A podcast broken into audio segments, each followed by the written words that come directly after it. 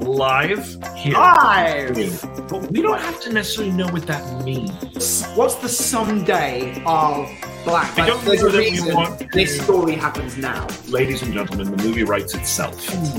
Ooh. Uh, well, I'm still streaming. How do I stop streaming? No! It's Monday, but it feels like a Thursday. Interesting. Yes, it's Monday, but it feels like a Thursday. You Not know a what I bad mean? one. Yeah, no, I actually really do know what you mean. Yeah. Welcome everyone to Ben and Jake Write a Movie live on Thursday. No, I mean No, hang on. What, Monday, day- what year is it? November seventh. you know that this is our thirtieth episode. Amazing. That's incredible. episodes, man. 30 episodes of this. People have That's cool. actually continued to watch us. Thanks if you over continue to watch us. 30 hours. Because honestly, I'd have tuned out long. I mean, I have tuned out long ago, and I'm doing it. no, you know, honestly, Yeah. it's been really fun. And Yes. not all Indiana Jake. I just noticed that. I'm Ben. This is Jake. We Hello. are Ben and Jake. Um, this Are week, we the same Ben and Jake of Ben and Jake write a movie? we are not. Oh, okay, they're a different kind. yes, they're funny, though, the different. other week, when we went on to uh, podcasts, there are a bunch of Ben and Oh. Jake podcasts. Oh, there's other Ben and Jakes on YouTube. We're not the only Ben and Jakes. I mean, I know it was it, but like, you know, that's that's interesting, isn't it? That like multiple people have I Podcast? know. with people ya. called Ben and Jake. I'm surprised by that. Seriously. I mean, It's it, kind of crazy. it's either really interesting or just like so many people have a podcast nowadays. that is possible. you know, it's probably uh, you know, Raphael and George, probably several of those. Right, right. I um so this week we're going to be streaming um exclusively on YouTube. We are. Um we don't know how it's going to go. We may go back to doing Facebook and Twitter. Because we're But- threatening we're threatening Facebook's takeover by Elon Musk, right? Right. Right. you mean Twitter? Or you you purposefully Oh, hang on, wait, it's Twitter? Oh, I get confused. Um, so, um, you know, the main reason, honestly, is that Facebook has just really bad analytics. It's hard to tell really how many people are watching when. Right. And and the more we try and kind of get this to where we have the most engagement possible, Yep. um, it's just easier to do with. Is there uh, a reason to take it off of Facebook? Well, because then people are watching there instead Well, of here. They'll be forced to go to you, but how will they know Right. on Facebook that we're streaming live? Well, for example, I just posted on Facebook That- that we were going to be streaming live. There you go. So that, that that's, that's how they'll know. that's that's how they'll That's know. how they'll know. That's how they'll know. If Okay. you become a subscriber, you will also know. So, So- definitely subscribe. do that now. There's Um, also a bell somewhere in the in the window where you can get notified. There's a little bell. There's three things you can do. You can like, you can subscribe, and you can hit the bell. And hitting the bell means that. that you'll get notifications about when new certain things. You're like blowing my mind right I know, right? I didn't know about it either until I was going, oh, there's a bell. And she oh, was Oh like, wow! Well, you know, and it was, yep, like, subscribe, and hit the bell. we can definitely put it back on Facebook. The, I just there's Ah. something at least about knowing Let's try it for a week. the yeah i think we try it for a week and see if we can get people to kind of switch over to the youtube platform because i it's just i don't know facebook there it's hard to even see how many people even engaged so anyways point is here we are on youtube we'll see if you watch us live maybe you will Maybe maybe, you you will. won't Maybe but here's won't. the exciting thing we are now on spotify we are. It took us a minute to figure that out, didn't it? Yes. But we had we had a few requests from people over in the Reddit uh, screenwriting group who said, Mhm. "Can you be on Spotify?" And so we have now done that. So if you are watching on YouTube and uh, like to consume your podcasts our, aud- audibly or Audible, Or- audible, or- audibly audibly, I as writer, I speak good English. audibly yes Um, then uh, and you have Spotify, you can go and do that. And then there's this other weird thing where we actually uploaded the videos of these live sessions Oh, to. Spotify. Right. So I'm not sure. I'm not a Spotify user. I have to admit. Yeah, So I'm not sure if there's a video function on Spotify now, but it seems like there might be. I wonder. So you might even be able to watch the video versions of these um, Right. on Spotify. There you go. knows? Maybe I don't know. We're uploading it into the ether. into the ether. Um, So, um, we've been doing little businessy question to things. Yeah, I think it's good. I think we should try and limit the amount of time that we do that. I think it's useful and helpful, but also feel like it might be taking us away from um, from the the bulk of what we are doing, which is writing this screenplay. So maybe why don't we give ourselves a little time limit on that and see if we can do it within fifteen minutes? yeah. Okay. Do like Just 15 minute business talk question. business Yeah, talk we can, or we can do that. We can do that. Yeah. Yeah, yeah. I haven't got I haven't got a plan about that today. Oh, I thought Um, you were coming with something. No, I haven't got a thing. No, I'm completely. I'm. I'm like Craig Mazin uh, on on script notes with "Have you got a one cool thing, Craig?" He's like, "No. Uh, what about this water bottle? This water Right. bottle's my one cool thing." I have a, a topic. I don't know if we'll be able to do it in 15 minutes, but I have a topic. Um, so I think we should talk about the process, or at least the um, experience of taking a spec screenplay to market. Great. Um, Jake and I, we um, currently have a spec screenplay out in the world. So fingers crossed. Yes. Hey, We'll Um, call it a know space what's gonna screenplay for all intents and purposes. Yeah, what? yeah, yeah. Will It's spec, yeah, kinda. It's been Kinda. specced again. spec. Yeah, spec. It was a, originally. I mean, look. The backstory is. I'm going to take up some of our 15 minutes now, Jake. Um, It was a project that we sold to Sony six years ago. We got it back. pitch. It was an original Yes. that we then sold to Sony. Yes. um, back in 2015, 15? 2015, early 2015. Yep. Um, and um, we wrote a draft for Sony, and then things happen as they do in Hollywood, and they decided not to go forward and make the movie. Um, but there's this nice little thing that the Writers Guild allows you to do. Mm. After five years, if there's been no active development on your project, you have the right of reacquisition. Yeah. It is a right as a union member to have. And because of that right, we were able to um, ask Sony for our script back. yes. And the terms are that we have to pay them everything that they paid us. yeah. But here's the fun part about it we're not going to pay them. No. We're hoping we're going to find someone else to pay them. Yeah. So in this case, we had a draft, but of course, it was a first ish draft. So the reason I say it is a spec screenplay is because what we then did is we spec'd two more drafts, two Two more, more drafts. two more drafts, Two more of, drafts. of that Yeah. script for both our producer. from the, both the producer and the actor attached to star. Correct. Yeah. Um, and so we now have a new version of that screenplay that is out in the market. Um, we have a, a wonderful director and a wonderful actor both attached. Yeah. Um, and the process is an interesting one. Yeah. Um, so what but- happens when you take when you let's say got everything packaged up, you've got all the pieces in place. What happens then? Well, what happens then all depends on who your pieces of your package are, honestly. But the idea would be then to make a list of where to go, right? Um, what if you you have a where to go? super super high powered producer, they may be the ones who are making that list. If you have a super high powered director with um, you know their own production company, Yeah. then they may be the ones running with that list. And Yes. where to go, we mean studios who are actually going to make Buyers, Buyers. buyers, any buyers. Yeah. Uh, depending on the size of your movie, will also determine what buyers you're going to.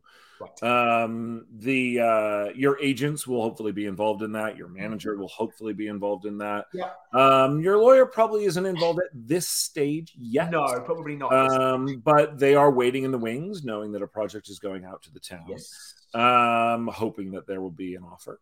And um, so you make that list, and usually, um, based on the package, you're going to go to places where um, there are relationships. Go to places where you've either you just know they're looking for this kind of material, you know that they can afford this kind of project, you know that um, they have been, you know, wanting to work with this actor, wanting to work with this director. Um, very I mean, sometimes it's our relationships, but most of the time, Yeah. everybody else's It's relationships. a, it's it's a combination, and and sometimes you might, you know, have a list of studios, and you might go, who likes who at what studio? yeah. You know, so you might go, okay, well, we've got a relationship with this exec over here, and they might go, well, we have no relationships there at all, so that's great. You know, and the other one might be, well, we've got this relationship and we've got this relationship. Which one is more important? Yes. Um, and bringing back all the way to a previous conversation we had about relationships in this business because this is this is one of those moments where Yeah. Having those relationships are important not because they're going to definitely buy your script no, but because you have a warmer read and by warmer i just mean that they've read you before they know you can work know you. they know you can write Yeah. or they've worked with the director before they know they can pull it off Yeah. and so there's just a little bit more acceptance in terms of okay this script may not be ready to shoot tomorrow but i have faith in the team around it that we can get it there right. um, so once you have that list, then your again, it depends on the situation. Either your reps or your producer will start to make calls. And this is where having a log line w- might help you because your reps and your agent have to call up the executives at these various places that they've all determined are the best executives to go to. And they have to say, hey, I've got a script written by Ben and Jake, and it's got this director and this actor. And they're going to go, cool, what's it about? And they have to be able to say what it's Yeah. about Yeah. in a way that makes the executive go, yeah, I'd like to Ooh, read yeah, that. Yeah, totally. Right? Yeah, yeah. So, now having the log line helps. I mean, the log line, you know, they might read the log line, or they might just go, "Oh, it's a great." In this particular case, fantasy heist movie set in ancient Yes. Arabia. So and so's attached to star. So and so's attached to direct, and it's been produced by blank. You interested? You know. Totally. And I think that that all depends on whether how high concept your idea is. Yeah. Um, You're blowing my so. Excuse me. yeah. So if your idea is easily pitchable in three words, Yeah. and you can go, it's a fantasy Santa. In space. Santa in space, um, then you don't need a full log line. But if you have a slightly more complex idea that needs a little of explaining, you're going to need to probably have something to help your reps or your producer actually pitch that. Yeah. Um, interestingly, in our case, in this particular situation, because the movie was developed at a previous studio, um, we wrote a letter to to potential new buyers saying, "Here's the history of the project, Yep. and this is what we would like to do with it moving forward." Yep. Um, we'll see how that goes. We'll let you know. Uh, Yeah. and um, and then you hope that everyone that your agent and and producer has called, everybody on this master list that they've compiled, goes, "Yeah, I'd like to read that. That sounds Mm. cool." Mm, And then the script is sent out, and the script is sent to these uh, these buyers who are reading your script. yeah. Um, and in the old days, the old days, the old days, like What the old days know, you mean? nine years ago, 2019. yeah, 20. well, yeah. I mean, even uh, I feel like it's been getting worse and worse and worse ever since we sold Yeah, Winter's yeah. Night. But um, you know, there used to be urgency behind reading those scripts. Um, Yeah. I I assume that there's there still is, depending on the project. Right. Um, I can only Funny though, isn't it? that. Because it does just feel like we were saying today. Uh, our script went out on Friday, um, and we're going. We might not hear back for two or three weeks, yeah, which is weird. which is weird, for a screenplay because you know I feel like I can I can read a screenplay in two or three hours. Um, I don't know why it's taking places. Is there a backlog? I don't know. Maybe there is. Maybe there's just an enormous backlog of scripts that studios are reading. Maybe there is. But it does just feel at the moment that things are taking a really long time for things to get read. And I don't know, genuinely don't know the answer. I I think there is um I think there's a lot of development that was probably purchased during the pandemic. Mhm. So the urgency to fill those development spots um, isn't quite there. Sure. Um, I think that there probably is a backlog of scripts, but that's why you try and put together the best package you can because you know the reality is yes they have a lot to read but they're always going to put the most exciting thing on the top of that pile no matter how Yeah. the other one. Of course, yeah, of course. Especially if they think someone else might be interested first because they want to get in on it. Mhm. The thing that's happened, which is really strange, is that no one seems to feel like they have to rush because someone else might be interested first. Right. So, you know, today is Monday. The script went out on Friday. We haven't heard anything, and I don't expect to. I don't expect to hear anything But today. Yeah. In 2014, when we sold Winter's Night, I would have. yeah. And so I don't really know what's but it was interesting, wasn't it? Because even when the princess went out, oh, it yeah. went out, and we and we had a you know 2020, and we had and it was weeks and weeks, weeks. before we heard. I want to say it was about three weeks, and we were kind of going, "Oh, it hasn't sold." Well, and there were multiple people that were interested, but every everyone wanted different things, and it was there was much less of a frenzy. Right. There used to be this thing with a hot spec where it was Yeah, a totally. frenzy. And I And wonder even- if that's still. I wonder if there's still this aspect of like the. I feel like occasionally, even now, I see on Deadline like hot package. Hot package, yes. How often you just see hot spec by Yeah. itself? Totally, I think it's. I feel like it's always a hot package. the hot package. And there is a frenzy around that, or a hot IP. Is a hot like- package similar to a hot pocket? Hot, I don't know. You can't fit that package in your pocket. Um, so the um you know the thing is that uh you know in 2014 we took out what was a hot package it really Yeah. was we had great Yeah. directors a big producer a, a great second pro- uh, our our other producer Yeah. and um and a great script not to toot our own horn too much um but uh but that was a really interesting scenario i mean they played that like they had done back channeling to see if anyone would be interested so they Yeah. knew where interest was before ever sending the script out Yeah. they then set meetings with the directors and the studios that were the most interested very specifically and they had sent the script only like think a day before the Yeah. meeting yeah, um, and then they told everyone, don't give us an offer yet, even if you're interested. They like our agent at the time played it like there's going to be an auction on Friday. right. You can place your offers then.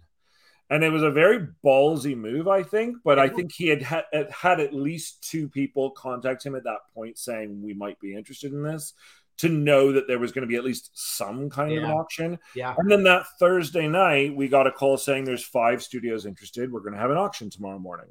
Um, and that was a really kind of crazy, frenetic, cool. interesting thing. You had deadline articles updating the course of that bidding war. Yeah. Um, I don't see that very often anymore.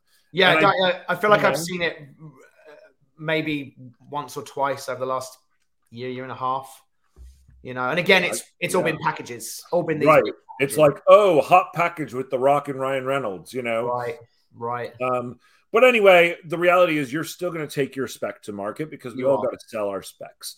So um, you do what you can, and you Yeah. wait. And then if multiple people become interested in it, that's great. That's obviously going to Yeah, up the price normally. you You may then also be able to um, work in extra th- aspects as part of the deal. You could say, well, you know, if you've reached a similar price point you, and, you, and they're both still in, you can say, well, can I have a producer credit? There are other things that you can start to bargain if people Yeah. want it enough. Yeah. You know, um, and here's And hopefully, you know what what you hope for is that one person, because it only takes one, one person calls your agent and says, "I love it." yeah, Then your agent goes and calls everyone else that it went to and says, "I got totally. an offer. You interested or not?" Yeah, And then they can start the, the frenzy.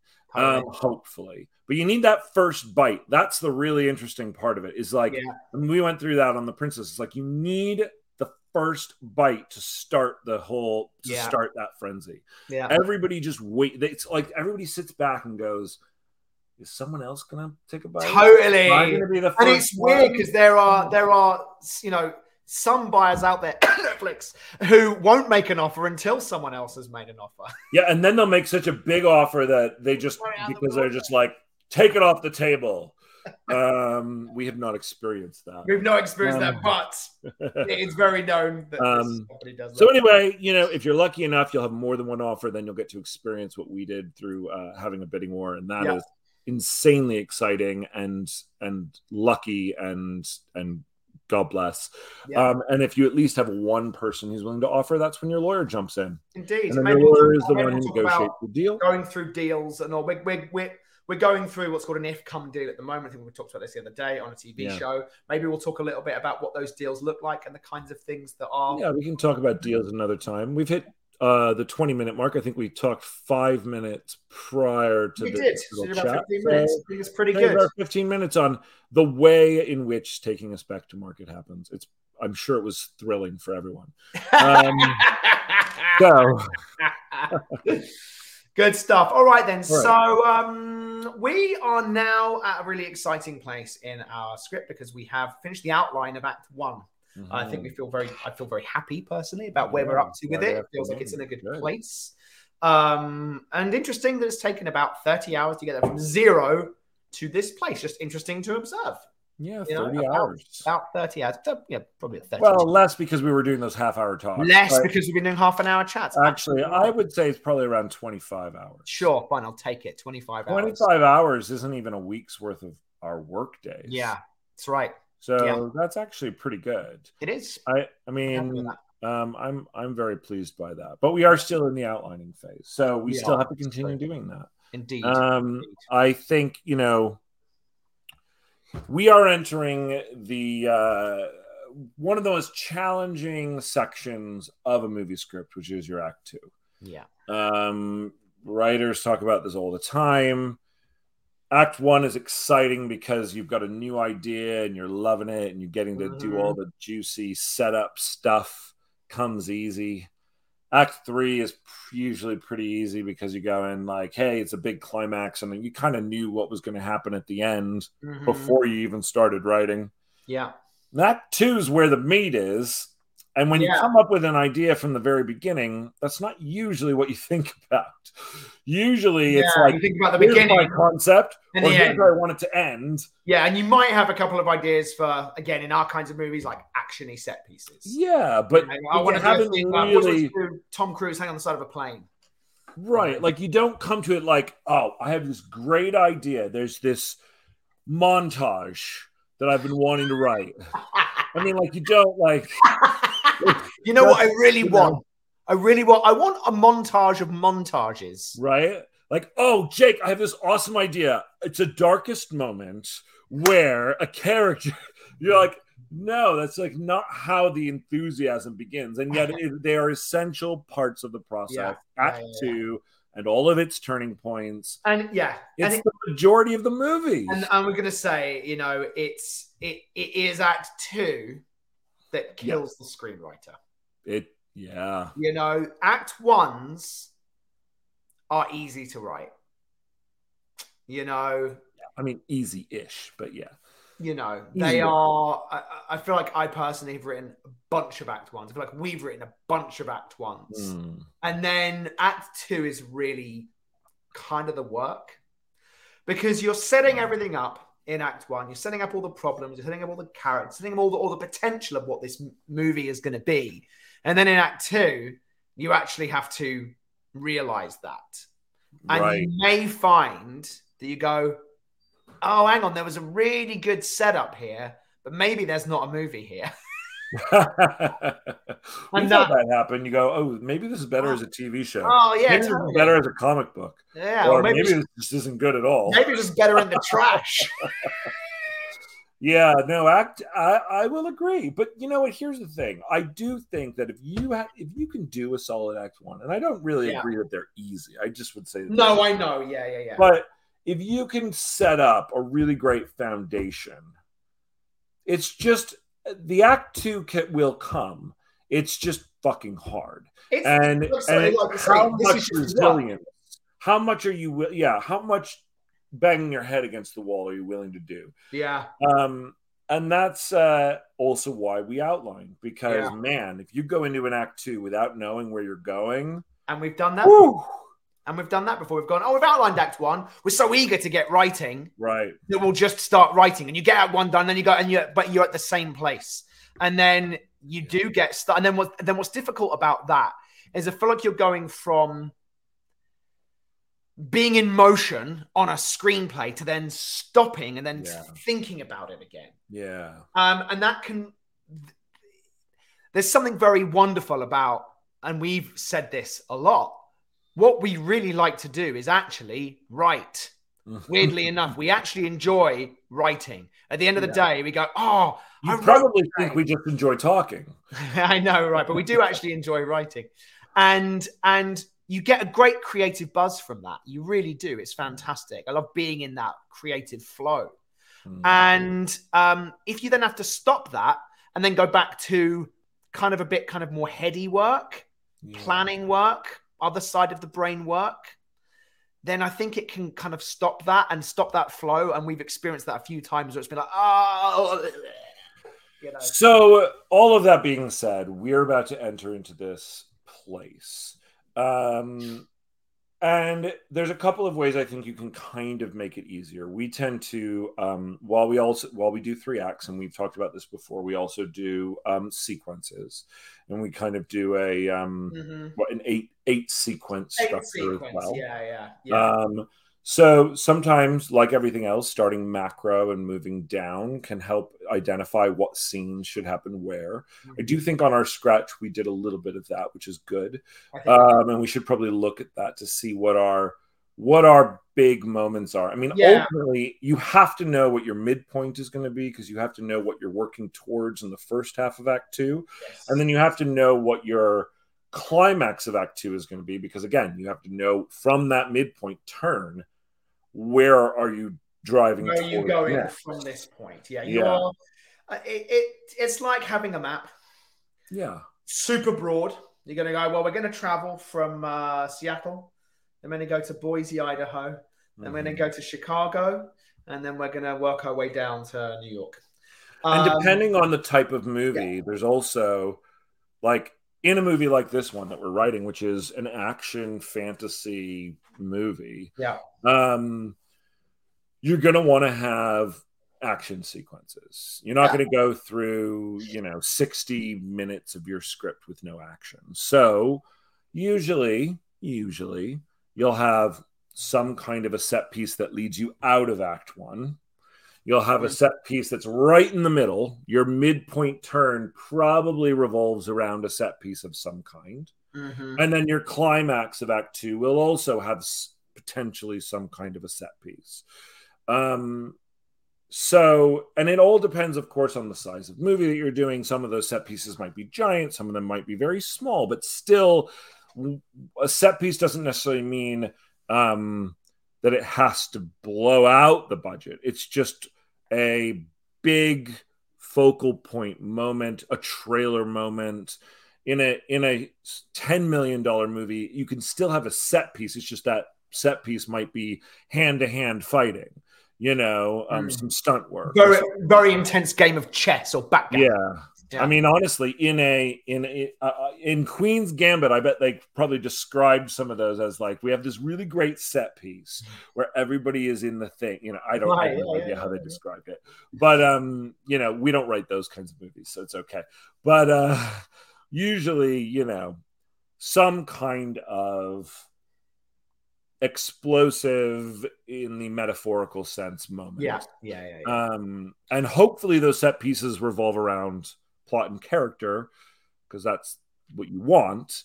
Yeah. So you can link those to a turning point. Yeah. Um, sometimes that's, as I was just saying, it's like Yeah. out of Act One, the midpoint turn, Yeah. moving out of Act Two. Then at least there's a reason for them to happen instead of, Yeah. hey, let's just have a fight here. right. Because those are boring. Yeah. Um, Why know. don't we open up our scratch and just revisit revisit that? I know we had had it open the other day briefly, but let's have a little look. Just I just want to just refresh my memory about where we're going, what we talked about, um, sure. and what the what the goal is Mm. of this movie, of this story. Um, obviously, Sam is the stakes character. What is at stake? What are they going to try and do? We were talking about are they going to the Holy Land to try and stop? Yeah, this? no, we we went Away we from that. went away from that, I believe. Oh, let's have a little. What? Um, yeah. Um. See. Okay. So keep, keep keep going. Keep going up. Well, let, Yeah. So two point one. Mhm. So climax, demon finds Sam, but guess what? Other demons are coming too. We get a big fun set piece. Demon forces Sam to come with her. Obviously, We, we now have this Hank character in here as well, our human demon hunter Yeah. type character, creating lots of wonderful conflict. Um, thus, creating a conflict based relationship to start. Sam sees that the demon is a demon by capturing a glimpse in the mirror or something. Again, we'll we'll figure out exactly how she how she knows. So Act 2.1 in our scratch pad says on the road, scene where she gets the lowdown, we get the lowdown, but only what the demon knows. God has a plan for you.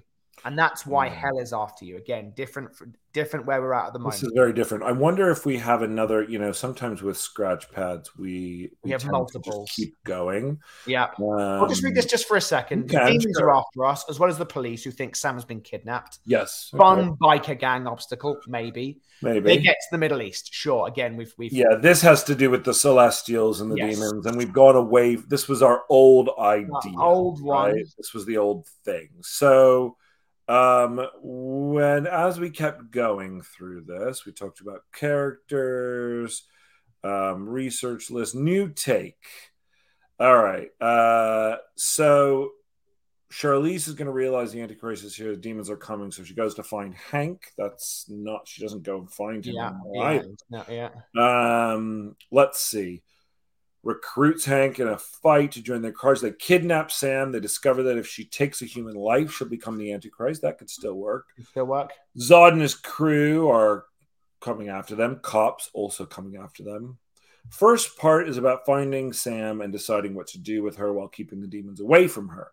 Then she's captured, and we need to get her back before she cracks and does the one thing that will turn her to pure evil. Um, that's all we actually have for Right. the structure of this new. So yeah, um, so version. while we were talking about maybe moving away from the concept of going to the Holy Land, we haven't got it actually in a in a structural sense. So let's have a little talk then about what Act Two and ultimately the ending of this the ending of this movie. There's there's going to be elements. Can we just just refresh ourselves on on where Act Three was in this slightly older one? Um, three and the older one was in the Holy Land. but regardless of whether it's in the Holy Land or not, what what what plot elements are there was an angel. we talk about? Okay. Climax So of the movie. Climax of the movie. Charlize shows up and tries to rescue Sam in time, but it turns out Sam and her have planned for this fight all along. Demons are here to fight, fight, fight, win. The villain Angel faces the consequences. Yeah, I mean, none of this is action. The Angel relevant. rips him a new one, takes his wings, and sends him to hell. Okay, yes. So there's stuff that we haven't that we need to kind of re re re look at Yeah, I mean, from where we're up to right now because we've had a lot of conversations. The idea is continue to move forward and develop and evolve. So I think that's just what we need to have a little. devolve. yes.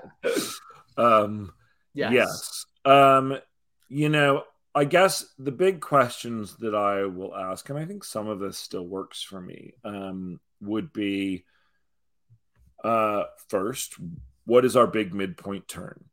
Um, if we are now on the run, which we are, um, we've just seen Hank and Charlize escape, taking Sam hostage Mhm. cops seeing them go. We're on the run. One of the things we talked about is, um, and I was new act two. Yeah. Um, one of the things we talked about was, um, and the question that we had not answered is, what is their plan from here? And I think that, and one of the things we talked about was that they don't actually know yet. And so they find a place where they've escaped who's looking for them and they can be at least take a moment to breathe. I had Mhm. mentioned watching, um, you know, uh, the the old man. My Mhm. guess is you didn't do your homework. How haven't. I Watch to watch The Bear. Um, the bear. Did, you didn't tell me you watched the bear. I watched The Bear. Um, Yes. Did you enjoy the bear? I enjoyed. I enjoyed The Bear. I enjoyed that episode one of The Bear. Yes. Great. Yes, Um, Yeah. Episode one, so you watched twenty minutes. Uh, okay. Um, so uh, I had mentioned this moment in uh, in the old man where they Uh-huh. pull into this clearing and he lets her out of the car and all that. But the point being that there needs to be a moment early on whereby uh, Sam becomes an active part of this crew and not just a hostage. Yes, Um, someone along you for the ride. Yeah, I, I don't Um, find those characters that interesting. You know, Yeah, I mean, well, especially if they're tied and gagged in the trunk, they're not going to be very interesting either. Totally. But you know, but even but even if they're not, like there's just this aspect of, you know, I don't. It, it's kind of almost the damsel in distress. I'm not interested in that. You know, I'm interested, no, I'm interested I- in, I in exploring this character and seeing how they become fully, fully evolved in that sense. Yeah, no, I, I, yeah, I, I mean, Sam's got to have an arc. Clearly, if she's not active and present, she can't fulfill that Mm-hmm. arc. Mm-hmm. Um, you know, so very early in Act Two, we, we're gonna release her and have to convince her that she needs to stay with us because the fate of the world truly is at stake. Mm-hmm. Yeah. But there needs to be a turning point, a major turning point at the middle of the movie that takes us from probably running. I mean, a lot of times in chase movies, you end up having a big turning point, whether it's at the end or whether it's in the middle, Mm-hmm. whereby the the chase gets flipped around, whereby Mhm. we have to now we stop running. We have to either go after a person that's been kidnapped, or we're going to hold our ground because there's no point. Well, let's have a little look at Terminator 2 as being an example. And again, we haven't we haven't rewatched it yet, but I think we'll just kind of have a little conversation about. Yeah, I remember it pretty well. Yeah, same, same, same. So Yeah. the first part is Arnie finds John Connor, and then they decide, and again, I can't fully remember why, to go and get Sarah Connor. I think because Arnie says something along the lines of, you know, um, he'll go for your he'll go for your mother. it's an easy target, and he's like, Yeah. no, we got to go gotta and get, get there first. Yeah, yeah. So we've had the very first part where we've been running from the Terminator with the T1000 and we've escaped. We've discovered that the parents are dead. The, the foster parents Mm. are dead. And then the next part, next movement is we got to go and break Sarah out of the. and that's probably what uh, it's probably around 2.1 really I would what think we call 2.1 it's- it's, it's what they what they say in the hero's journey is like the gaining of allies Totally, absolutely right. sarah is their only ally Yes, yes. so they go Um, there, but sure enough, the T1000 meets them there. yep You know, I think is already there. Yeah. You and know- now this is a movie, granted, Terminator 2 has a lot of set pieces. They're amazing. Um, it's a big movie and it's kind of a long movie too. Sure. Um, so but So yes, they, so they another go and break awesome out set piece in the hospital. Yes, right. So they go and break Sarah out. Then they then they go on the run, Mhm. and when they're on the run, Sarah kind of goes a bit rogue and is like, "I'm going to go and find I'm going to go and find Miles Dyson and stop all this before it happens." Yeah, I mean she- that's kind of the turning point in the movie, right? Totally. She goes off. sh- off- she leaves and They we go go, after after her. her. They Yeah. go after her. They find her just before she kills Miles Dyson. It's and they it's go- at Dyson's house where Dyson says, "I'll help you." Yes, and they go. That's where the movie shifts. Yes, we are going to stop running, Right. and we are going to. Our goal Well, changes. It's not right. just escaping the T1000. It Yeah. becomes if we can destroy this, we can stop uh, Skynet for good. Totally. So Yeah. they go to Cyberdyne Systems to go and get access to the robotic Yeah. hand and the chip. Massive set piece. Massive, massive, massive, massive set piece. huge, and awesome. But Yeah, from a character perspective, we've stopped running and we're now on the offensive. correct. But of course, the T1000 is going to. Isn't actually in that sequence though. That's just against shows up right at the end. shows up right at the end, I think after they've already escaped, but then races after them. We have then another set piece. And then I feel like we're into act three. Oh yeah, we chase, are. chase, chase, chase, chase, chase, chase, Well, chase. that movie, that's what, that movie has so many big set piece moments that the moments in between the set pieces are quite small, actually. Sure, sure. Um, they're really effective, though. I mean, you have They the are. moment where they're in the desert, and you have that great character scene All with the John guns. Arnie. yeah. You know, um, yeah, you have the thing with all the guns. You have, Yeah. the- I mean, like, yeah, where they find like the the resistance thing that she's been setting up. You yeah, know, yeah, totally. um, but there's not a ton. It's like that's like the allies section and the kind of whatever fun and games you may want is like him playing around with the Terminator, and then it's straight into action again. Yeah. Um, and same with the first Terminator, honestly, is so much movement. the number of times that they slow down are very small, but every time you do, it's really it's a it's a very important part of the story. It's how the story is effective on a character level. It's interesting though, because just talking through through Terminator, there were, I think, four major set pieces that we just described. Escaping Yeah. the T one thousand in the LA River. you well, know, before that, you have the mall. Yeah, I guess it's all part of that, isn't it? It's all. I mean, that's like that probably like a 10 minute It's probably a 10 minute sequence. sequence. Yeah. So there's that one. Then there is breaking Sarah out of the Yeah. Yeah. hospital. yeah. Then there's um Dyson or, or Rice going to get it really set no, that's not a set piece. It's the Not it's it's uh then Cyber- Cyberdyne system. Cyberdyne, yeah. Then the end. Yeah. got four major set pieces. major set but each one of those is humongous. oh, absolutely huge. you know, it's interesting you say that when, when you count that out. When we were talking to uh, an executive at Universal once, That's and right. described how they come up with the Fast and the Furious yeah. movies. Um, not surprisingly, they start with the set pieces, Yeah. um, and they do four, yeah. four major set pieces Yeah. In each Fast and the Furious movie is what they start with. I couldn't tell you if that's what they end up with, but that's where they Yeah. start.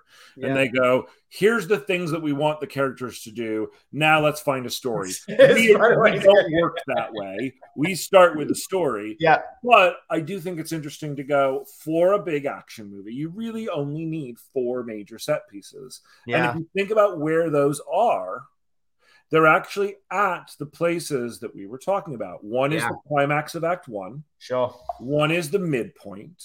Yeah. One is the End of Act the- Two. The end of Act Two Yeah. Yeah. and one is your climax of the movie, Yeah. right? Yeah. Um, Now, interestingly, the that actually isn't hundred percent true for T two. Where would you say the mid? Hmm.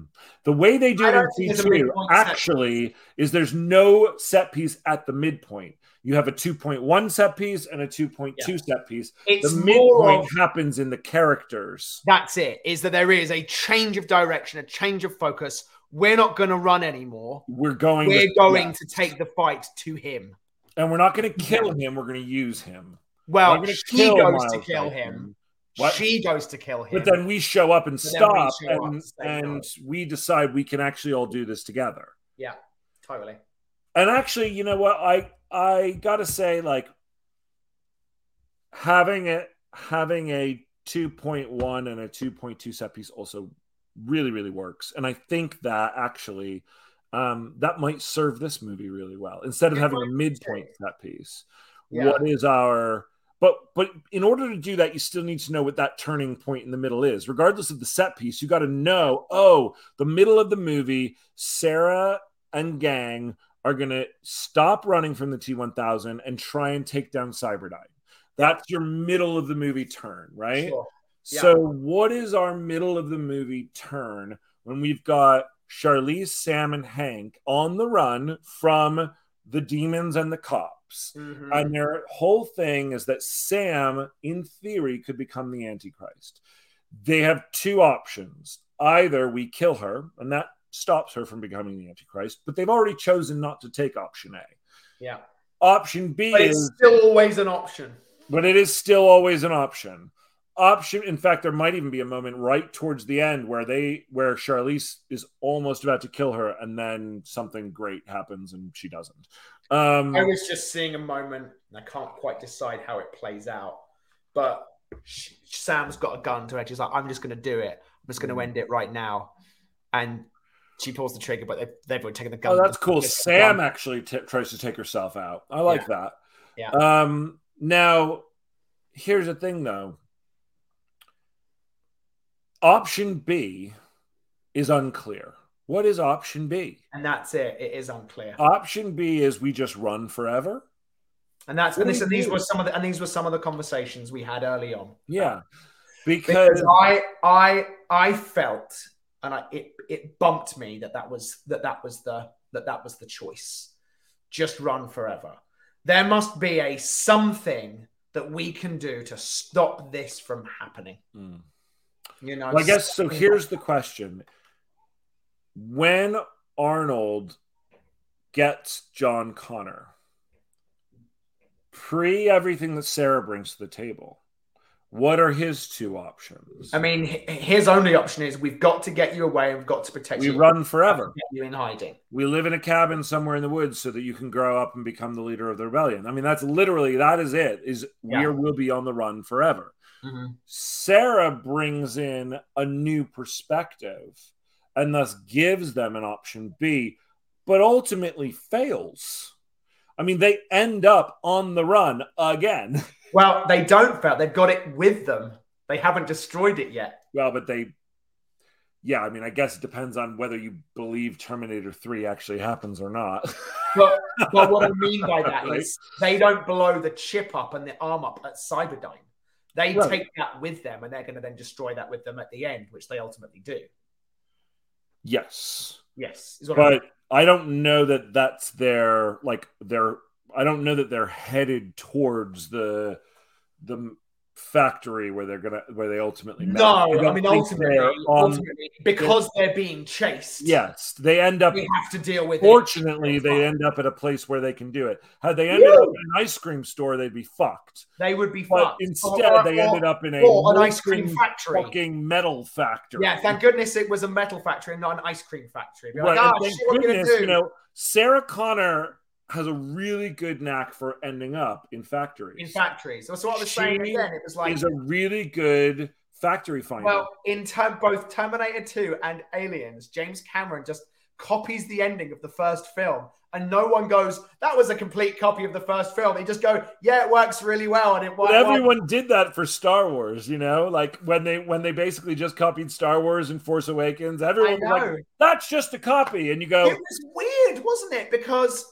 I felt that way. I was just like, oh, I didn't feel fresh. But when James Cameron does, you're like, it's great. "Yeah," you're like, "Dude, you just ripped yourself off."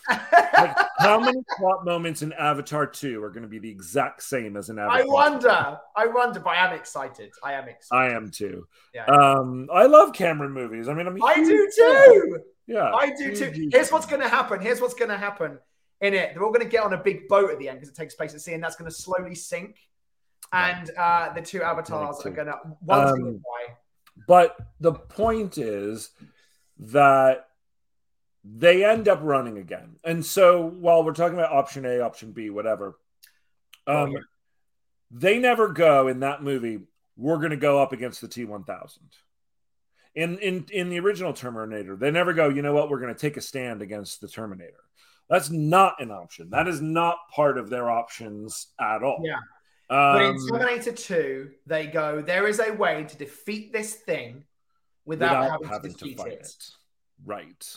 Right. And that is what I think we're looking for here. yes. You know, there has to be a how can we it's not get rid of the curse, it's not a curse, but how can we get rid of the curse? essentially that's an option c like whereas in in the terminator it was option a is to run forever option b is to go to cyberdyne because going up against t1000 isn't even an option Hmm. in our movie option a is to kill her which we've decided isn't an option so option b is to run together or option c is to blank Yeah, and that's what the midpoint choice needs I to be, agree. I agree. you know I so agree. how do you so in in terminator 2 the way to defeat the evil was to destroy cyberdyne which would ultimately um, make the evil non-existent in this movie that does not work um, there's no way to we're, we- we're not going to destroy Sam. She's a descendant of Cain, regardless. There's no way Yeah. to like change that. Um, we must travel through time to go and kill Cain. I mean, like you know, we take her to a lot of soup kitchens and she does charity work so that she can start to become and a it's nice and it's a again. montage of montages. Um, no, I mean, like, seriously, yeah, how do you be- reverse? How do you make her not a target anymore?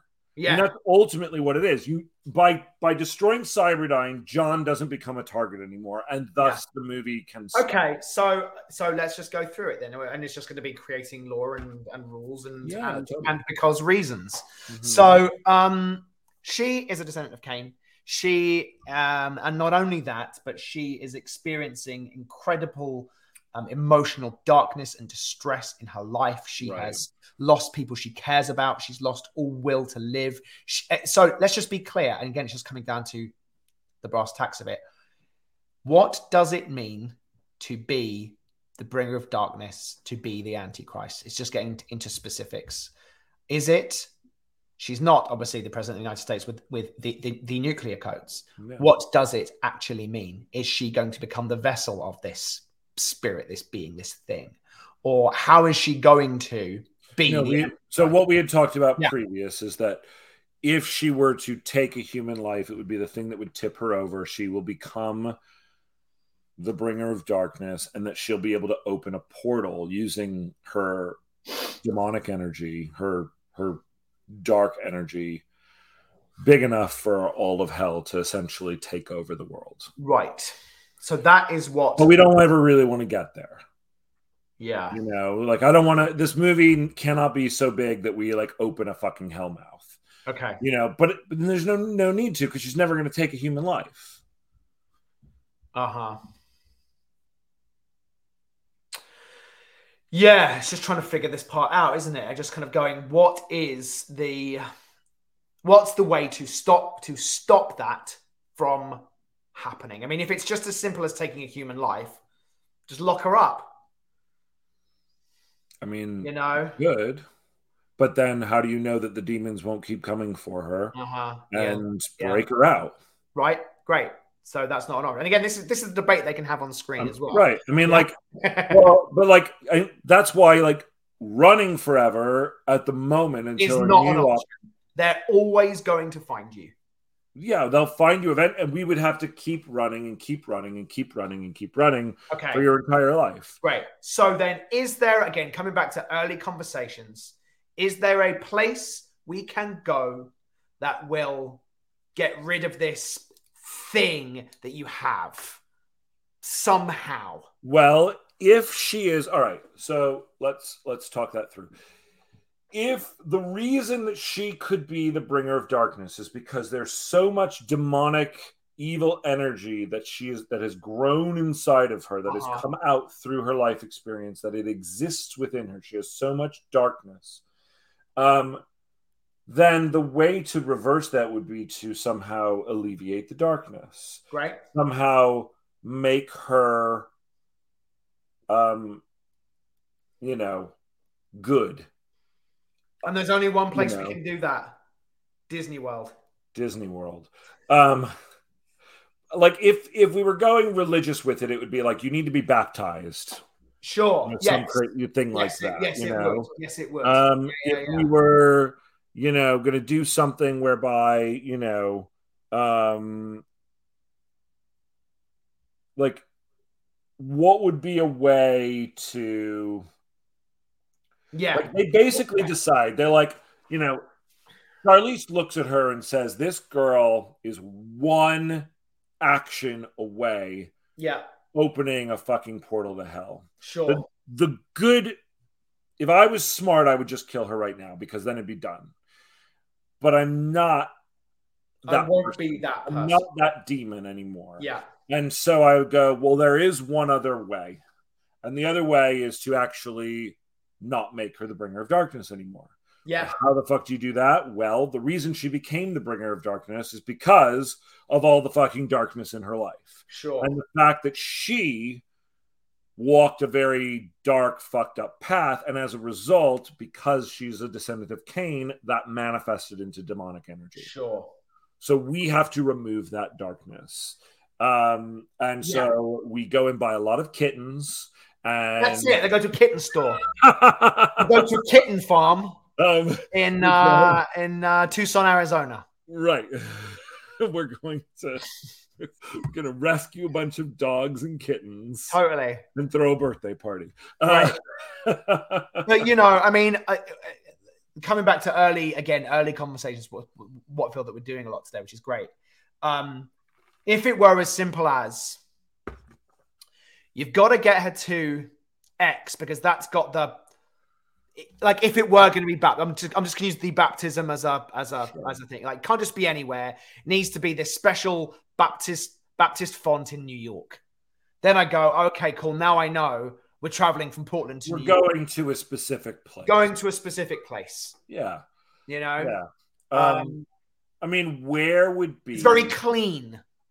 Is what I like about that. I just go, I understand. I don't like the baptism thing because I- yeah, I'm not sure I it do doesn't either. feel Yes. fresh to me. I hear you. I agree. Um, I'm using that as a placeholder. yeah, no, I, I get it. I get it. Like I'm, that, I'm wondering if there's another place on Earth that we could think of as like the ultimate place of pure energy. Like, if this is dark energy, if she is demonic energy, what would be a place not necessarily religion based, Yeah.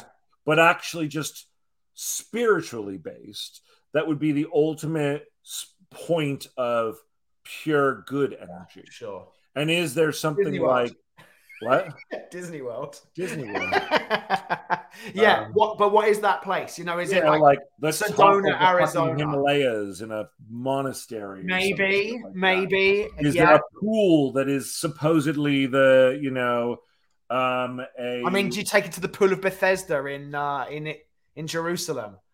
But again, it feels religious It does. in that sense. But Is- is there like you with that, know, you know. a a um something on a ley line something in a like some sort of mythical like stonehenge in the middle of stonehenge sure, kind of yeah, thing, yeah, it was one of the things we talked about. It was early Right. on too. Yeah, like do they have to yeah like do they have to go to oh you and actually what's qu- quite fun about it is if it's not something we would expect it would be even funnier so Yes. tonally it's like we have to go to mount bad bad example we have to go to mount rushmore why mount rushmore it's the place Well, I didn't know this. It was built on sacred ley lines. what you know like wait a minute we have to go where you know it's like like is there something fun not it can't be too funny and too goofy No, it can't. fun It can't. you know like we you have to go to um you know I mean, it could a- be somewhere kind of random if we were like, you know, or it could be Yeah. somewhere like it could be somewhere we know. It could be somewhere we know. You know, it's it's it's Stonehenge. It's uh, you know, St. Peter's. It's wherever, somewhere in Jerusalem, whatever. It could be any of these, any of these things. Could be somewhere. Is it the spot of the first murder? Is it where that happened? There's actually a thing, and we have to go there and do something there, and it's somewhere in. i was just thinking like is it something that and this goes to like maybe like what demons have done and why Mm. and how and the fact that Mm. like there's no there there really is no counter to demons on the earth other than human goodness right so like is it a place that the demons have created almost propaganda throughout time to think that it's a bad place but actually they they did that on purpose like That's interesting. you Where would know, that be? um Croydon. Um, I. I mean, where where do you think of as like you know, like imagine if it was like you know Mount Doom. Oh, we've made you think Mount Doom is the worst place in Middle Earth, but but actually, actually, it's quite nice this time of year. The skiing's wonderful. actually it's the one place that is that it's that's all about pure goodness. You know. totally. Yeah, yeah, yeah. Um, We're gonna have to continue to dwell on this because we've almost hit. We're about to hit an hour. Oh man, This- we didn't really get into. And we didn't really get. But here's the thing: this is it. Is that this is we get to this moment and we go, okay, we're delving further into Act Two. What is the rest of the movie going to be? We've had we've went into it knowing it, and now we're going, oh, does that still work? But it's okay. It's why we outlined. Yeah. It's why we do the Yeah. work. And again, And everything it. still works. It's just figuring out. I mean, even just what we just came up with. Yes, it would be great if it was a place that we know, but like you said, there could be a pool in the Amazon rainforest totally, that is actually the Garden of Eden that nobody Right. realizes is the real Garden of Eden. completely. And I'd Yeah. be down with that. Yeah, totally. This was this was the original location. This is the Garden the of Eden. actual Garden of Eden. The what? Totally. The actual Garden of Yeah. Eden. This And is where it was back then. That we could re- remove your demonic energy. Yeah, totally. Yeah, So we have to get there. we do, and we will next We will. time on Ben and Jake write a movie. Next time. All right. Join us tomorrow, guys. Oh, announcement as well. Announcement really time. fun. Yes. This Friday Friday. at 11 o'clock in the morning, Uh huh. Pacific time, we will have a very special guest. And his name is Derek Kolstad, the creator of the John Wick franchise. He has Yeah. agreed to come on Ben and Jake Write a Movie and talk about his process. So, super fun. Yes. Come and join us and make sure you subscribe so that you are alerted to when You we go don't it. live. Yeah. And you can be here for that interview. Yeah. All right. Thanks, Talk dude. soon. Good Bye-bye. stuff.